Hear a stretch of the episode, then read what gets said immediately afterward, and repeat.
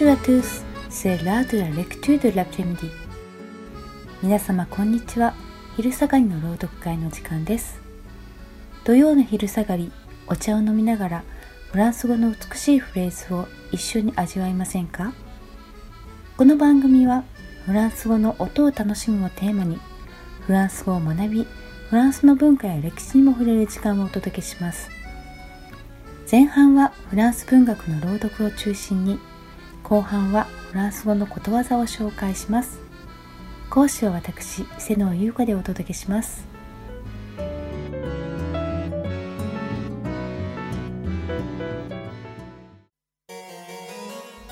10月は17世紀の作家で詩人でもあるシャルル・ペローの童話2編をご紹介します。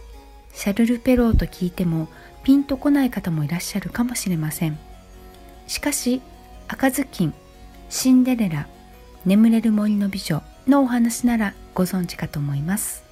ペローはそれらをグリム童話よりはるか昔に編纂した人なのです。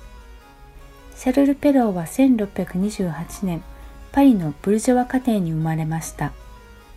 ルイ14世の治世下で芸術や文学制作を任されたり建築を統括する王室建築総監の要職にも就きました。その後フランス語の維持編纂を司る学術団体アカデミー・フランセーズの会員に選出され民間伝承や偶話の編纂にも携わります。ロバの皮など陰文による物語3編。赤ずきん長靴を履いた猫眠れる森の美女シンデレラなど三文による物語8編を編纂しておりそのうち陰文3編は当時のサロンで朗読披露されました。太陽王と呼ばれたルイ14世の治世はこの頃絶頂期。広大な土地と豪華な建物を誇るベルサイユ宮殿では頻繁に夜会が催され中世のおとぎ話さながらロングドレスをまとった貴婦人たちが集まり優雅に過ごしていました。ペローの偶話や物語はそこに集う婦人たちのために読みやすく上品に編纂されたとも言われています。本日の朗読は陰文による物語ロバの皮ポーダンヌより王女がロバの皮を脱いでお菓子を作るシーンをご紹介します。陰文とは文章の語尾を同じ音の母音で反復することです。そうすることにより言葉のリズムや音色も強調され美しく聞こえます。文章の語尾の音に注目して聞いてみてください。ベルサイユ宮殿でペローがこの物語を朗々と読み上げ貴婦人たちがそれを楽しんでいる光景が思い浮かぶことでしょう。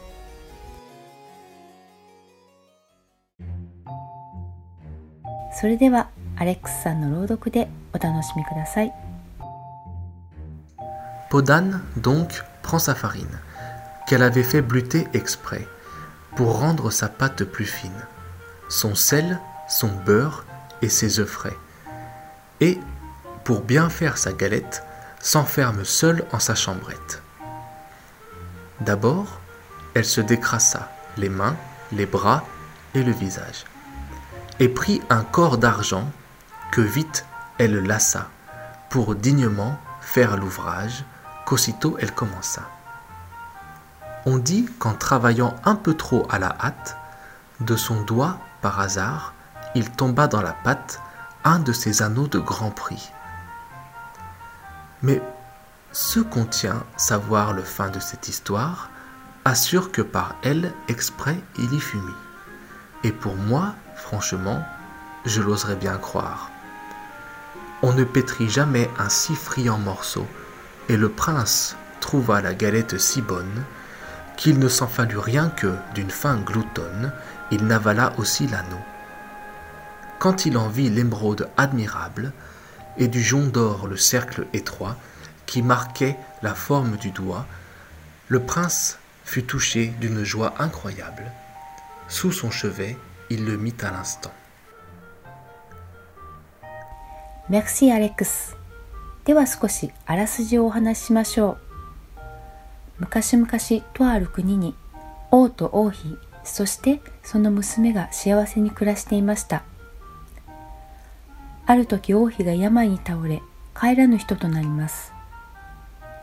王妃より美しく内面も素晴らしい女性としか再婚しないと誓っていた王はやがてそれが自分の娘だと気づきます。父親に求婚された王女は結婚の条件として無理難題を言います。王はその要求をすべて叶え王女は最後に王の大事にしている黄金を生み出すロバの皮を要求しましたが王はそれさえも差し出します。実の親との結婚を恐れた王女はお城を抜け出しその美貌を隠すためロバの皮をかぶって異国の地で暮らし始めます。しかしその国の王子にとあることから見初められ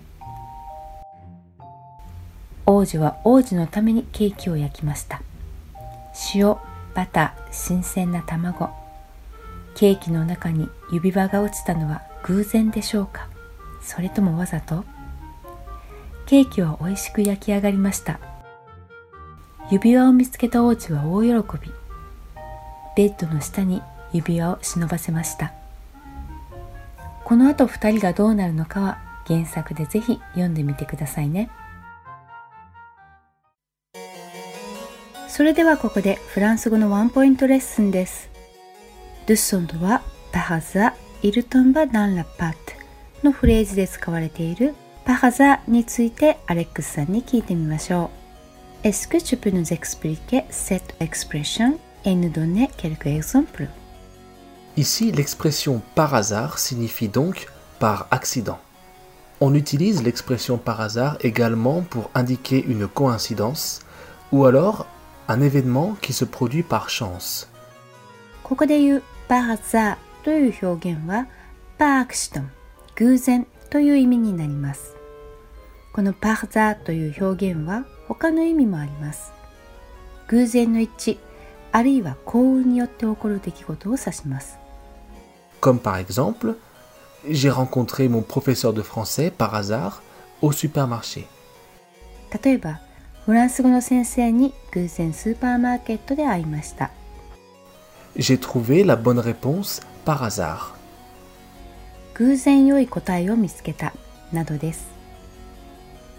もう一つ表現をご紹介します。Qu'elle avait fait brûler exprès と assure que par elle exprès il fumit このフレーズで使われている exprès の表現についても聞いてみましょう。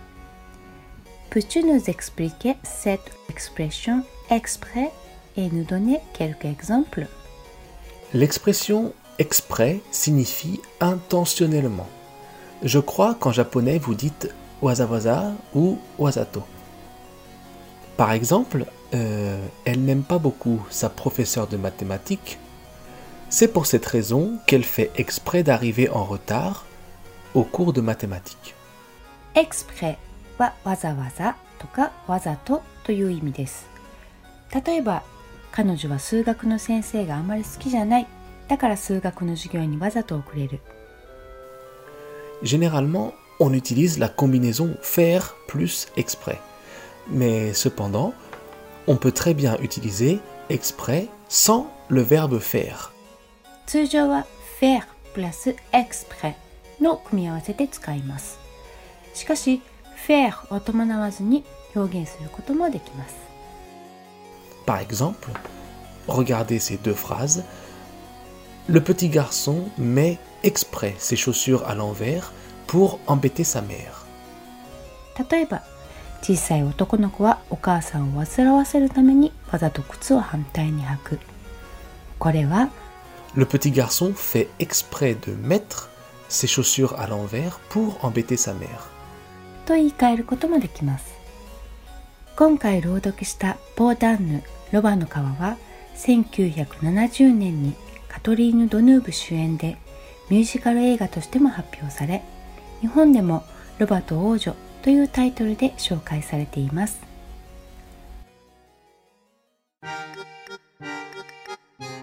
続きまして今回はプロバーブことわざをご紹介します。ランロバを使った表現です。アレックスさんに読んでもらいましょう。Je saute du coq à l'âne. 直訳すると鶏からロバへ飛ぶ。意味は私は話題がコロコロ変わるになります。On ne fait pas boire un âne qui n'a pas soif.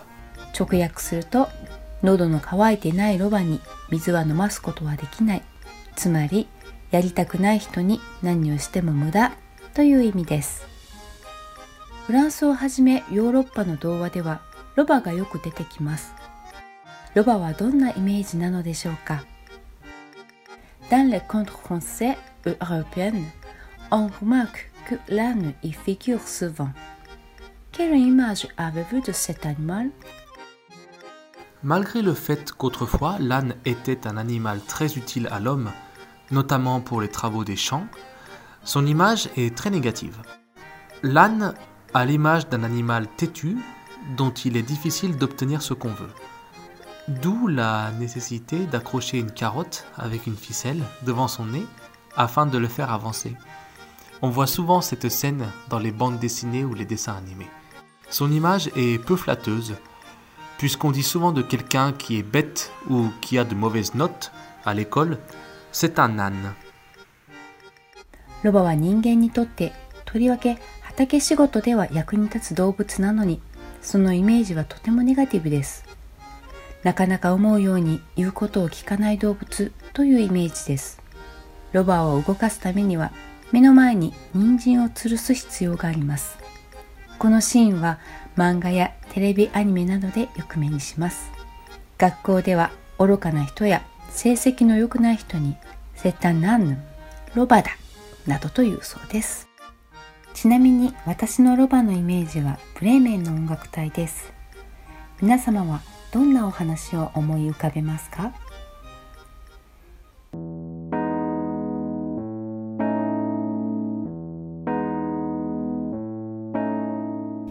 これで昼下がりの朗読会お時間です。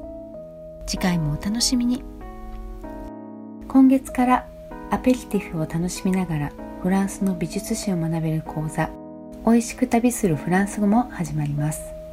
ぜひ遊びにいらしてくださいね。お相手はアレックスという子でした。皆様素敵な昼下がりをお過ごしください。Au revoir, à bientôt. Buon après-midi